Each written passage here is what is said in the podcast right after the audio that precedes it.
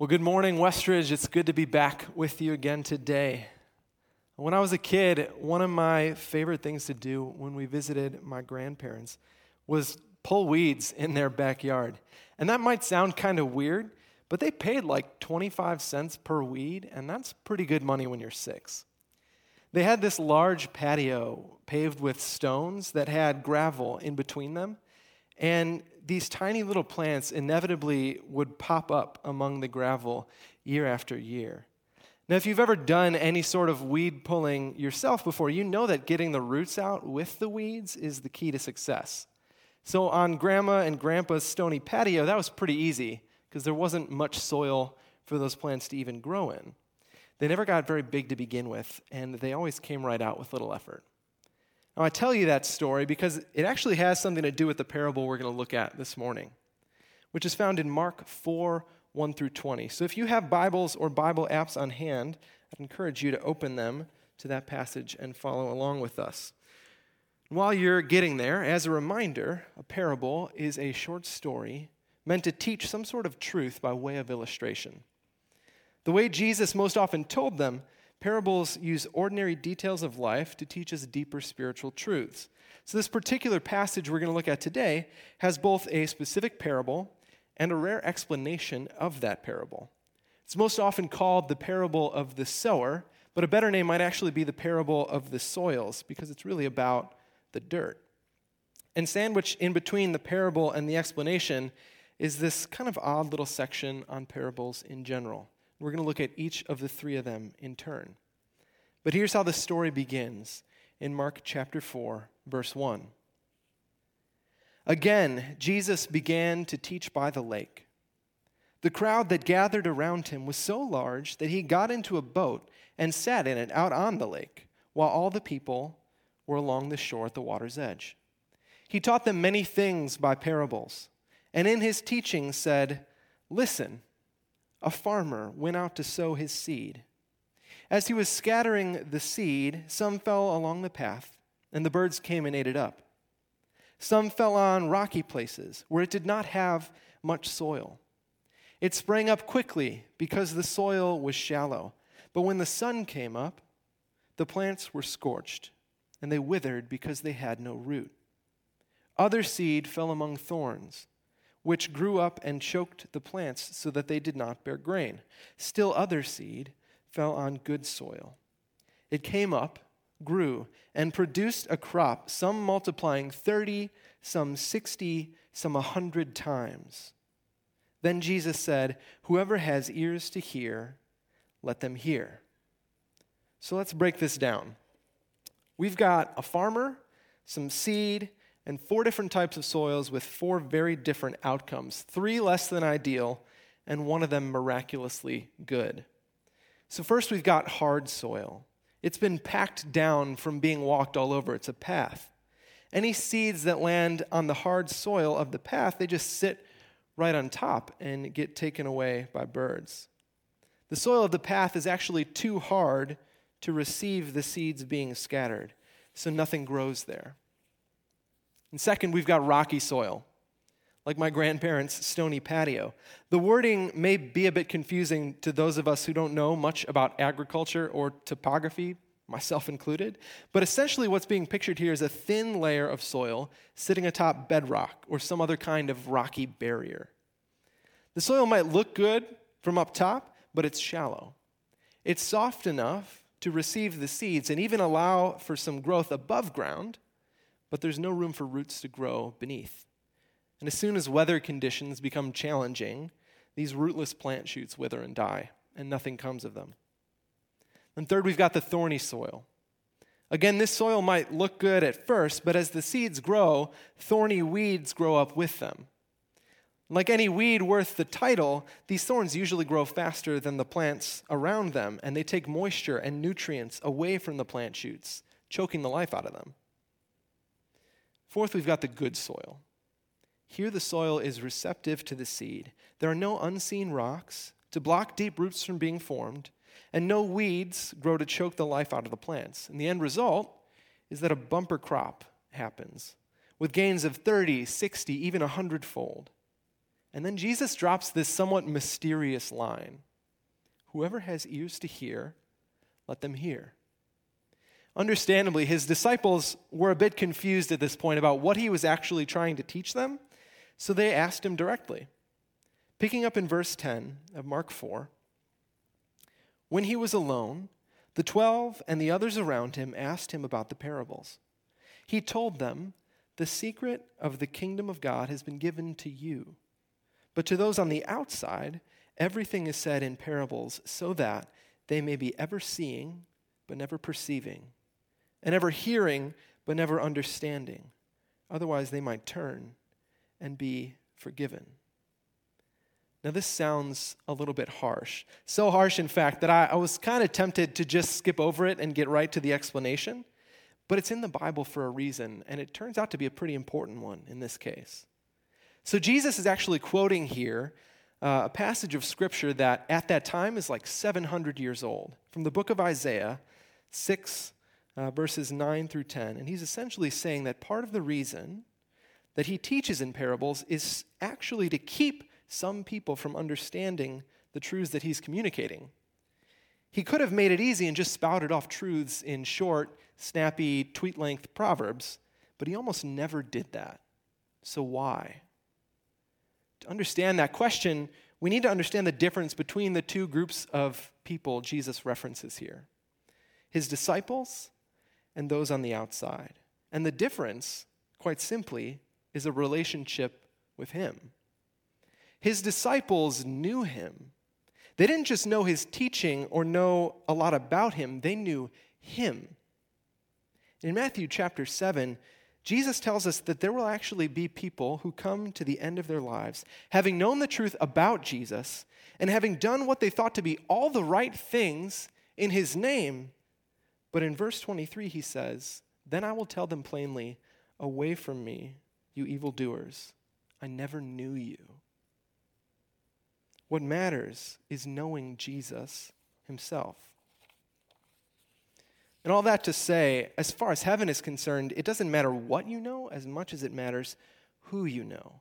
Jesus didn't really teach much in Proverbs because you can't have the kingdom without a relationship to the king. And parables invited those who wanted to know a truth into closer proximity to the person who is the truth.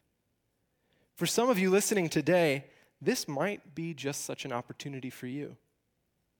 Maybe you've been around all this church stuff for a while now, but have kept a relatively safe distance from Jesus himself. He already knows you, and he wants you to know him too. But let's get back to his explanation of the parable of the four soils. Picking up again in Mark 4, verse 13. Then Jesus said to them, Don't you understand this parable? How then will you understand any parable? The farmer sows the word. Some people are like seed along the path where the word is sown. As soon as they hear it, Satan comes and takes away the word that was sown in them.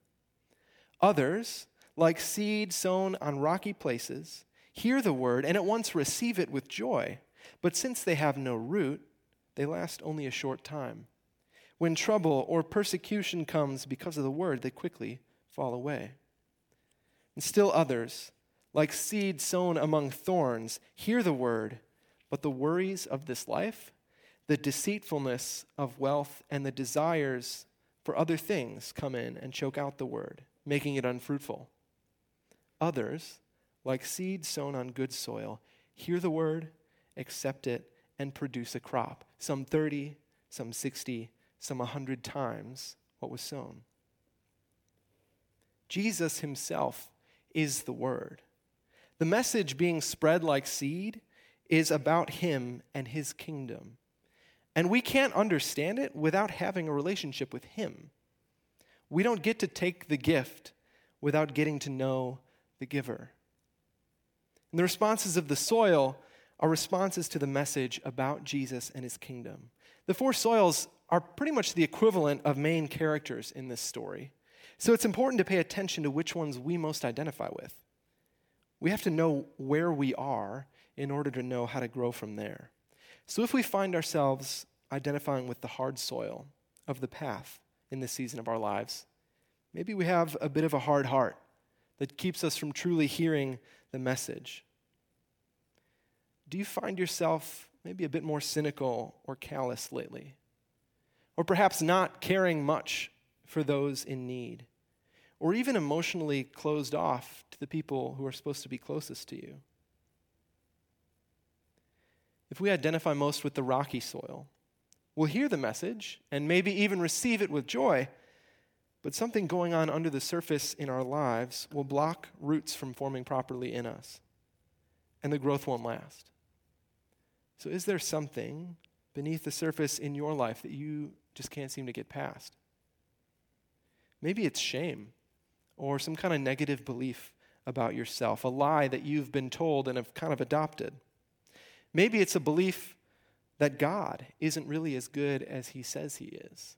And so when the going gets tough, you take that as proof and run the other way. If we identify most with the thorny soil, we might see the message take root in our lives and even begin to grow. But when worries and wealth and other desires come into play, it'll choke it out and prevent any fruit from developing. So, has your life maybe gotten a little too wrapped up in anxiety about your current situation? Are you maybe a little too in love with money or a little too concerned about your perceived lack of money? If I'm honest, I have felt like I've had a lot of weeds springing up in my life this year. And when I let them grow unchecked, I really do start to notice that the fruitfulness and the joy in my life get choked out pretty quickly. This year, my wife and I got hit with thousands of dollars of unexpected medical bills before the pandemic even happened. And the pandemic then took a sizable chunk out of our already limited income. So I wasted a lot of time worrying about how to make ends meet. But as God worked to pull that particular weed from my life, He also provided for us at every step along the way. Every need we had was covered. I didn't have to worry about anything, but that worry got in the way. If we can honestly identify with the good soil, we'll receive the word with obvious and fruitful results. These results won't look the same for everyone, but that's okay. What matters is that we'll hear the word, accepting and acting on it, and will bear fruit as a result. Is your life producing, or at least beginning to show signs of good fruit? Galatians 5 tells us that the fruit of the Spirit is love, joy, peace patience, kindness, goodness, faithfulness, gentleness, and self control. These are the things that should be growing from our lives. This is the fruit that we're supposed to see. But which soil best represents you in this season of your life? I want to bring you back to my grandparents' backyard for just a minute. So, as I grew older and more proficient in weed hunting, I was occasionally given opportunities to help my grandparents in the garden that they kept behind their stone patio. And there I got to break up hard ground for planting, remove large rocks from beneath the surface of the soil, and even dig out some pretty tough weeds so that whatever they were planting that year could grow unhindered. And even though the soil didn't start out ready to receive seeds, it would become good soil as it was worked on. And that means that there's hope for those of us who aren't quite in the good soil category yet. Hard soil? Well, hard soil needs to be softened and broken up. In other words, we're not going to grow without a bit of brokenness and vulnerability in our lives. Rocky soil, it needs the stuff under the surface dealt with and removed. We're never going to have truly fruitful lives if there are hidden barriers to God's love taking deep root in us that we're unwilling to have addressed. Thorny soil needs the weeds pulled out, roots and all. This means that whatever is choking out the growth in our lives needs to go. The weeds are different for everybody, but whatever they are for each of us individually, we need them pulled if we want to be fruitful. As for the good soil, it may take some painful, difficult work to prepare for growth, but the growth itself requires no work at all. Growth happens naturally when the soil is prepared and the seed is received. And when it does happen, there'll be more than enough for us to share with others too. As Jesus reminds us in John 15, all we have to do in order to bear fruit is to stay connected to Him. But that means that the things which hinder that connection have to go if we want to grow. Thankfully, we don't have to do this work alone. After all, we're not the gardeners, we're just the soil. God can and will do this work in us if we let Him, but we have to be willing. He's not going to bulldoze His way into our lives. So let me leave you with a challenge. At some point today, or even this week, I'd encourage you to ask God to show you which of the soils best represents you in your life situation right now. Spend some time thinking and praying about it, even if that feels a bit unnatural to you. Pay attention to what He might want you to hear and how He might be inviting you to respond. Let's pray. Lord, help us to take an honest assessment of where each of us is at. Show us the condition of our hearts in this very moment. If there are hard places that you need to break up, or rocky barriers you need to remove, or thorny weeds you need to pull, I, I pray that you would make it clear to us. May our hearts be open and prepared for whatever you might have for us. May your love take deep root in our lives, and may we bear good fruit as a result. Amen.